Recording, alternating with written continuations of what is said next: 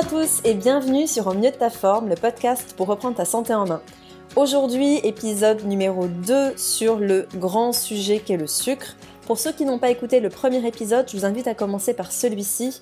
On a vu dans ce premier épisode tous les aliments et les appellations qu'englobe le mot sucre, car c'est vrai que le sucre, on pense souvent que c'est le petit carré de sucre qu'il y a sur la table, celui qu'on va rajouter dans notre thé, dans notre café ou encore euh, dans des petits biscuits qu'on mange, mais en fait le sucre, il y en a partout. Il a différentes formes, différentes appellations, et pour bien identifier tous les produits qui en contiennent, je vous invite à aller écouter ce premier podcast sur le sucre. Petit rappel tout de même, on a vu que beaucoup d'aliments pouvaient contenir du sucre. Bien sûr, les produits industriels sous différentes appellations qui sont imprononçables parfois. De toute façon, dès que vous voyez des choses type sucre inverti, sirop de glucose, sirop de blé, bon, ça, vous savez déjà que c'est du sucre et que c'est vraiment pas la meilleure façon d'en consommer, c'est même la pire. Ensuite, on va avoir des sucres comme le sucre blanc, le sucre de canne, le sucre complet. Tout ça, c'est des sucres qu'on va rajouter dans notre alimentation. Et puis, il y a des sucres qui sont naturellement présents dans les aliments, comme dans les fruits, comme dans les céréales, comme dans les légumineuses, par exemple. Ce que je vous propose aujourd'hui, c'est de comprendre qu'est-ce qui se passe dans votre corps quand vous mangez du sucre, pourquoi est-ce qu'il joue un rôle dans votre prise de poids et dans votre stockage graisseux, et puis on verra que même les sources les plus saines de sucre peuvent parfois être très mauvaises chez certaines personnes, tout simplement parce qu'ils ne tolèrent pas ce type de sucre, et on verra comment ceci peut impacter leur inflammation, leur prise de poids et leur santé digestive. Donc, supposons que vous soyez en train de manger un produit contenant du sucre, quel qu'il soit. Ce sucre-là va être décomposé par votre corps sous forme de glucose pour qu'il pénètre directement votre sang. Ça va faire monter votre glycémie. En fait, la glycémie, c'est le taux de sucre dans le sang. Donc, logique. Vous mangez quelque chose de sucré, le taux de sucre dans le sang monte, donc la glycémie monte. Et à partir du moment où votre glycémie monte, le corps va faire en sorte de sortir ce sucre du sang pour le faire passer à la cellule. C'est comme s'il y avait différentes étapes en fait. Ça passe par la digestion, ensuite par le sang et ensuite ça va à la cellule. Et pour cette étape, le corps va sécréter une hormone qui s'appelle l'insuline, qui va être un petit peu comme le taxi du sucre et qui va sortir le sucre du sang et les nutriments en général du sang et les amener à la cellule. Pour faire simple, imaginez que l'insuline a un peu un rôle de clé. Elle va aller toquer à la cellule pour lui dire écocote, c'est l'heure du casse-croûte, ouvre-toi et vous allez pouvoir assimiler tous les nutriments de votre repas. Chez un diabétique par exemple, qu'est-ce qui se passe? C'est une personne en fait qui a consommé trop de sucre et de manière trop régulière, ce qui fait que ou son pancréas qui est censé sécréter de l'insuline en peut plus, c'est-à-dire qu'il arrive à saturation et du coup il n'en produit plus, ou alors c'est que ses cellules deviennent insensibles à l'insuline. C'est tout simplement qu'il y a tellement tout le temps de l'insuline dans le corps que la cellule ne répond plus. C'est-à-dire qu'elle est tellement saturée d'insuline, elle n'a pas suffisamment de récepteurs pour accueillir cette clé qu'est l'insuline, et elle ne répond plus au message qu'elle lui envoie. Donc le corps sature et n'arrive plus du tout à gérer cet apport massif de sucre ce qui fait qu'on garde toujours un taux de sucre dans le sang trop élevé et idem, le sang devient un sirop et s'ensuit tous les problèmes de santé que peuvent entraîner le diabète. Revenons maintenant à notre petite cellule, elle est bien contente, elle a pris son sucre, mais s'il y a du sucre en excès, heureusement le corps sait le stocker. Sinon, on devrait manger tout le temps en continu, ce serait juste pas possible. Donc, les réserves d'énergie, le corps sait très bien faire. Et pour stocker le sucre, il va transformer ce sucre en glycogène qui va être stocké ou dans le foie ou dans les muscles.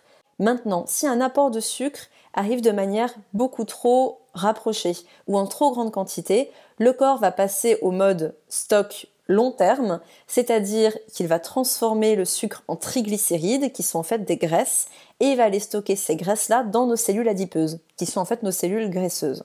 Donc, retenons que le sucre, certes, fournit de l'énergie, mais en excès, il sera stocké ou sous forme de glycogène, ou alors sous forme de graisse bien résistante et assez difficile à déloger. J'en profite d'ailleurs pour préciser que l'excès de triglycérides, issu des arrivées donc massives du sucre, est l'un des meilleurs marqueurs du syndrome métabolique. Et ce syndrome associe différents signes précurseurs d'un diabète de type 2 ou d'une maladie cardiovasculaire.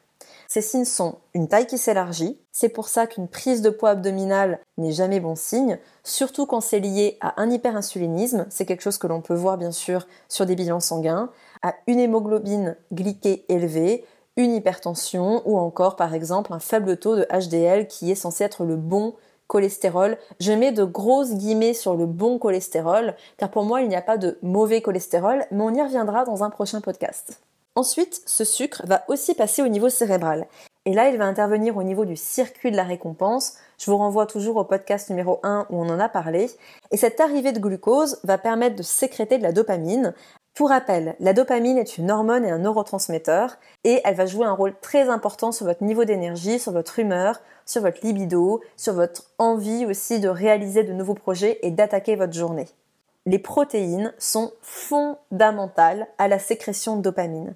Et ce qui est sûr, c'est qu'en cas de carence en protéines qui seront assimilées par votre corps, parce qu'on n'assimile pas tous les protéines de la même manière, la solution de facilité est de compenser par du sucre, qui lui aussi va agir sur la sécrétion de dopamine.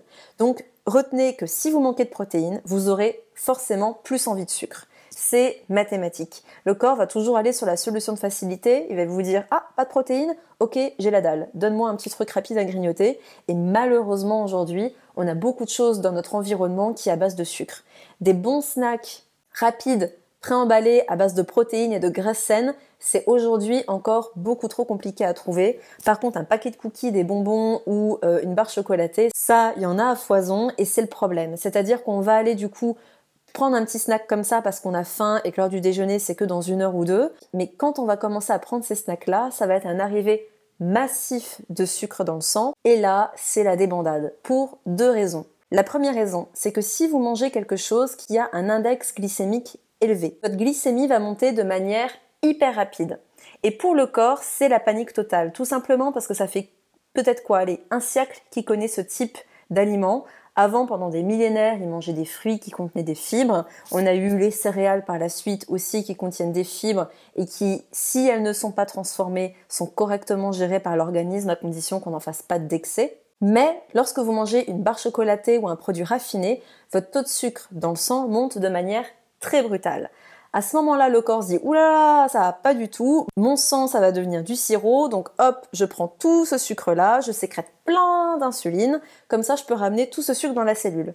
Mais le problème, c'est que puisque le corps gère très mal ces arrivées massives de sucre, il va sécréter beaucoup trop d'insuline parce qu'il a peur, il est en panique. Donc il va prendre beaucoup trop de sucre dans le sang, ce qui fait que vous allez descendre en dessous du seuil nécessaire pour être alerte, pour taper un sprint et prendre votre bus, pour vous sentir tout simplement bien.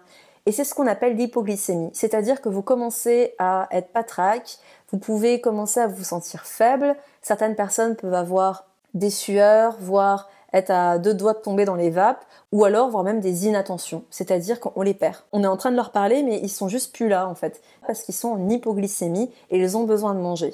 Donc la meilleure manière de réguler ces hypoglycémies, c'est déjà d'éviter ces snacks extrêmement sucrés, c'est d'éviter les produits très raffinés, et ça va être de manger des protéines de qualité, et surtout si vous mangez des sucres, de prendre des sucres complet de prendre des sucres issus des fruits avec des fibres, des céréales qui ont aussi des fibres et qui vont donc avoir un impact moindre sur votre taux de sucre dans le sang. Votre corps sera pas en panique, il va sécréter de l'insuline de manière normale et tout va bien se passer. Alors, j'imagine que vous êtes en train de vous dire, mon Dieu, mais ces sucres à la con qui font monter ma glycémie, c'est quoi? Eh bien, tout simplement, c'est tout ce qui va être transformé, raffiné, de couleur blanche de manière générale, car il y a des petites exceptions, et tout ce qui va être frit, surcuit, pré-cuit. Voilà, ça va être ce genre de choses. Ça permet un petit peu de, de synthétiser. Vous allez avoir aussi dans des produits qui sont plutôt naturels et bruts, des aliments qui ont un index glycémique élevé. Je pense aux dattes, je pense au miel, au sirop d'érable, voilà, à ce genre de produits où on n'est pas dans une hyper transformation, mais quand même, ils auront un impact assez fort sur la glycémie. C'est pour ça que lorsque vous consommez ces produits-là, il est extrêmement important de les manger avec des produits qui sont riches en fibres et pas tout seul comme ça en dehors du repas, car ça va vous faire un pic du taux de sucre dans le sang, un pic d'insuline et tout ce qui s'ensuit. Deuxième raison pour laquelle c'est la débandade, c'est que puisque vous êtes en dessous du seuil vital de sucre qu'il vous faut, votre corps, le premier réflexe qu'il va avoir, c'est de vous demander du sucre. Donc forcément, vous allez avoir envie encore de manger quelque chose et plutôt quelque chose de sucré. Et ça, ça va vous mettre dans une spirale de grignotage qui est extrêmement nocive pour l'organisme, car en fait, votre système digestif ne s'arrête jamais de travailler. Et si votre système digestif travaille, le corps est incapable d'aller se régénérer. Il ne peut pas et se nourrir, et se nettoyer et se régénérer. C'est pour ça aussi que selon moi, le jeûne intermittent aujourd'hui est aussi célèbre Tout simplement parce qu'on a perdu cette habitude d'avoir des longues plages horaires entre les repas, ne serait-ce que 5-6 heures entre les repas, et au bout d'un moment, le corps sature. Et forcément, quand on instaure des longues phases de jeûne, comme dans le jeûne intermittent où on va jeûner entre 14 et 16 heures, plutôt 14 heures pour les femmes selon moi et puis 16 heures pour les hommes, et eh bien là, on renaît de nos cendres. Ben ouais, parce que tout d'un coup, on apporte des longues phases de régénération, un vrai repos digestif, on a plus de pêche, et puis surtout, on commence à déloger plus de graisse. Et c'est très simple à comprendre, et voici pourquoi. Lorsque vous êtes à jeun, votre corps va chercher dans vos réserves de graisse de quoi fournir de l'énergie. Et ça, c'est grâce à une petite enzyme qui s'appelle la HSL. Vous allez l'adorer car elle agit spécifiquement sur la libération des graisses. Et ça va donc permettre à votre corps de créer de l'énergie même si vous ne mangez rien. Lorsque vous allez vous mettre à table, les aliments vont vous permettre de sécréter de l'insuline. On a vu que le sucre permet de sécréter l'insuline, mais les protéines animales, notamment la viande rouge, mais aussi les produits laitiers, font augmenter le taux d'insuline. Et s'il y a l'insuline, la HSL ne peut pas travailler, c'est systématique, ce qui fait que dès que vous allez vous mettre à table, le déstockage graisseux cesse de manière temporaire. Ensuite, ce qu'il faut savoir, c'est que toute forme de sucre présent dans le corps sera toujours brûlée en priorité par rapport aux graisses. En clair, plus vous allez manger de glucides, moins votre corps aura besoin d'aller chercher de l'énergie dans vos réserves de graisse. Et plus vous allez manger souvent, plus en raison de la présence d'insuline, votre HSL ou enzyme de déstockage ne pourra pas être active. Et quand on a compris ça, on sait exactement pourquoi le jeûne intermittent fait perdre de la matière grasse, on sait exactement pourquoi le fait de ne pas grignoter permet à votre système digestif de se reposer et donc à la HSL d'aller chercher dans les graisses pour fournir de l'énergie jusqu'au prochain repas et donc de stabiliser son poids, voire même d'en perdre. Voilà, vous avez la clé. J'espère maintenant que ces histoires d'insuline et de glycémie sont un peu plus claires pour vous. Retenez qu'un aliment qui a un index glycémique élevé les sucres en poudre, les produits frits, les produits transformés, les produits pré-cuits, mais aussi des produits qui sont d'apparence saine comme les fruits secs, le miel, le sirop d'érable, ou encore les jus de fruits qui, contrairement aux fruits entiers, n'ont plus de fibres, sont des aliments qui ont un index glycémique élevé. Ça veut tout simplement dire que votre taux de sucre dans le sang va grimper en flèche, que votre corps va sécréter beaucoup trop d'insuline, et qui dit excès de sucre rapide dit hypersécrétion d'insuline, hypoglycémie et donc fatigue, coup de barre, envie de sucre, et ainsi de suite. Et l'ingestion répétée de produits index glycémique élevé va favoriser une fatigue du pancréas, une fatigue du foie et une baisse de la sensibilité à l'insuline. Et ça peut se traduire par une prise de poids car n'oubliez pas, l'insuline est avant tout une clé qui va ouvrir les cellules pour se nourrir, mais si elle est trop sécrétée, on va être en hyperstockage. Et surtout, tant que l'insuline est hyperactive dans le corps, il est impossible d'aller déloger nos graisses. Ensuite, on va avoir un risque accru de syndrome métabolique et de diabète de type 2. C'est pour ça qu'il faut vraiment limiter ses apports et évidemment, si source de sucre il y a, il faut que ce soit des sucres naturels et à index glycémique bas, comme ceux des fruits entiers, des légumes, des céréales et des légumineuses comme les lentilles, les pois chiches, etc. Évidemment, si vous avez des questions, n'hésitez pas à m'en faire part. Ce que je vous invite à faire, c'est à la fin du podcast, laisser des petites étoiles et dans votre commentaire me poser vos questions. Comme ça, je peux retrouver vos questions facilement et je vous promets que je vous ferai un podcast questions-réponses sur le sujet. Ensuite, en deuxième partie, j'aimerais justement vous parler de ces sucres sains qui, pourtant, chez certaines personnes, ne sont pas du tout tolérés. Ces sources de sucre ont été identifiées par une université australienne qu'elle a décidé de nommer FODMAPS. FODMAPs sont les lettres qui répertorient certains aliments qui vont fermenter, et ces aliments sont des oligosaccharides, des disaccharides, des monosaccharides et des polyols.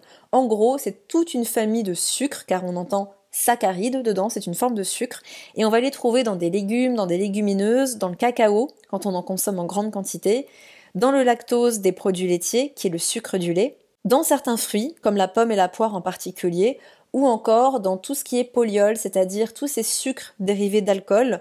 C'est des sucres qu'on utilise souvent comme édulcorants, comme le sorbitol, le xylitol, le maltitol, ou encore dans les champignons par exemple. Ces aliments ont en général un index glycémique assez bas parce qu'ils sont riches en fibres. Des fibres qui sont habituellement bénéfiques, on appelle ça des fibres prébiotiques car les prébiotiques vont nourrir vos bactéries intestinales. Je fais la petite parenthèse, les probiotiques sont des bactéries intestinales qu'on a de toute façon dans nos intestins mais qu'on retrouve dans les aliments comme les aliments fermentés ou dans les probiotiques qu'on vous vend en pharmacie. Et les prébiotiques sont le substrat, sont la nourriture que l'on va donner à ces bactéries probiotiques. Mais si l'intestin est fragilisé ou si ces FODMAPs sont consommés en excès par rapport à son propre seuil de tolérance, ils vont générer des fermentations excessives car du coup, bah, les bactéries que vous avez dans le ventre vont se nourrir à profusion de ces FODMAPs. Ça va vous générer des gonflements, voire des douleurs intestinales.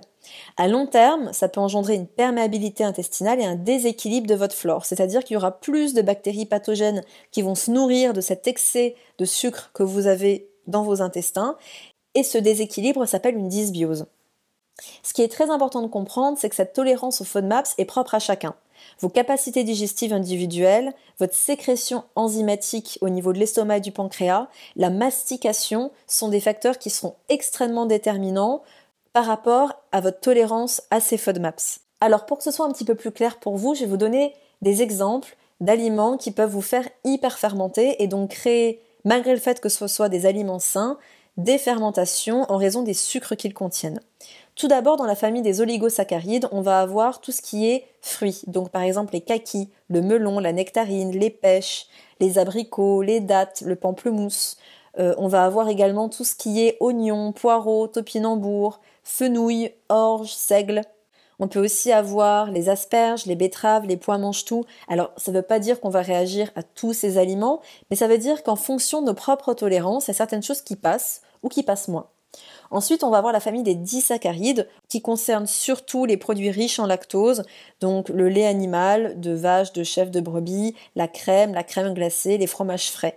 Sachez que le beurre et les fromages à pâte dure contiennent très peu de lactose. Ensuite, on va avoir les monosaccharides qui sont des sucres qu'on trouve aussi dans les fruits comme les figues, la goyave, la mangue, le topinambour. Et enfin les polyols que vous allez plutôt retrouver dans certains bonbons, puisque c'est des édulcorants, mais aussi dans les champignons, les choux, le brocoli ou encore la noix de coco par exemple. Sachez qu'il y a beaucoup de listes sur internet que vous pouvez trouver, mais de manière générale, vous pouvez tout simplement observer quels sont les aliments qui vous font ballonner. Et là, vous avez deux options ou c'est extrêmement douloureux et de manière générale vous commencez à réagir à tout. Et là, ça ne sert à rien d'aller voir des listings sur internet ou d'acheter des e-books à droite à gauche. Je vous conseille vraiment d'aller voir un praticien qui puisse vous accompagner dans cette démarche car il peut être vraiment nécessaire d'aller faire une vraie régénération intestinale et de réintégrer les aliments au fur et à mesure par la suite. Ensuite, si vous sentez qu'il y a que quelques aliments qui peuvent poser problème, essayez tout simplement de diminuer les quantités et surtout de bien les mastiquer. Parfois, rien que ça, ça suffit vraiment à vous faire disparaître vos symptômes. Donc, idem, n'hésitez pas dans les commentaires à me faire part de vos expériences et de vos questions à ce sujet. Vous comprenez peut-être un peu mieux pourquoi le sujet du sucre est si vaste. On va avoir des sucres industriels très nocifs pour votre taux de sucre sanguin. On va avoir des sucres plutôt naturels mais qui ont quand même un gros impact sur votre glycémie et qu'il faut éviter de surconsommer. On va avoir des sucres très sains qui sont issus des fruits, des légumes, des céréales, mais qui pourtant peuvent être difficiles à digérer. Donc, en fonction de votre santé, en fonction de vos capacités digestives, les sucres peuvent avoir un impact complètement différent d'une personne à l'autre. Avant de conclure sur ce sujet des FODMAPs, on pourrait quand même se demander qu'est-ce qui fait que tout d'un coup on devient intolérant aux FODMAPs, intolérant à ces aliments qui normalement sont extrêmement sains, qui sont une source de glucides, de protéines, de vitamines, de minéraux, de fibres fondamentales et qui nourrissent nos bactéries intestinales, aussi appelées microbiotes. Je pense que les causes sont multifactorielles. Tout d'abord, le fait de surconsommer des sucres de mauvaise qualité vont favoriser la prolifération de mauvaises bactéries ou encore de candidats albicans qui sont des champignons qu'on a tous en petite quantité dans nos intestins, mais quand on mange du sucre trop régulièrement, trop souvent ou encore en trop grande quantité, ces candidats albicans vont se surdévelopper et faire un peu leur loi. Cette hyperfermentation intestinale va du coup inflammer votre muqueuse, créer une perméabilité de cette muqueuse qui fait qu'une partie des aliments vont passer dans le sang, des aliments et des morceaux de nutriments qui n'auraient rien à faire là, et ça va activer votre système immunitaire, créer des ballonnements, vous irriter. Et cette inflammation va devenir chronique, c'est-à-dire que vous allez toujours avoir ce qu'on appelle une inflammation de bas grade.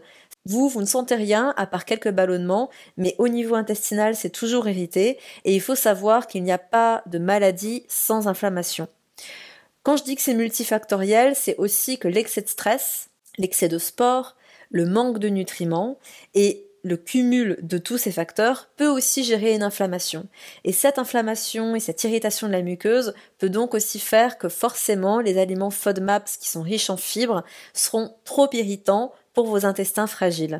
Donc vous voyez comme c'est pas si simple et que de se lancer tout seul dans des régimes d'éviction, c'est vraiment pas la solution. J'en ai moi-même fait l'expérience. Si jamais j'ai écrit un article sur les FODMAPs sur mon site, vous pourrez voir un petit peu ce qu'il en est. Je parle aussi de mon expérience personnelle dans un article qui s'appelle Mon parcours vers la naturopathie, comme ça vous pourrez avoir plus de détails, mais je considère vraiment plus les FODMAPs comme un indicateur. C'est-à-dire que les diminuer à long terme est mauvais pour votre microbiote car votre flore intestinale se nourrit de ces fibres, donc c'est selon moi pas une solution. Faire la sourde oreille par rapport à cette douleur, ça l'est pas non plus. C'est pourquoi si vous êtes sujet aux problèmes digestifs avec les FODMAPs, diminuez temporairement leurs apports, mais en parallèle, apprenez à régénérer vos intestins et pour ça, faites-vous accompagner par un praticien de santé.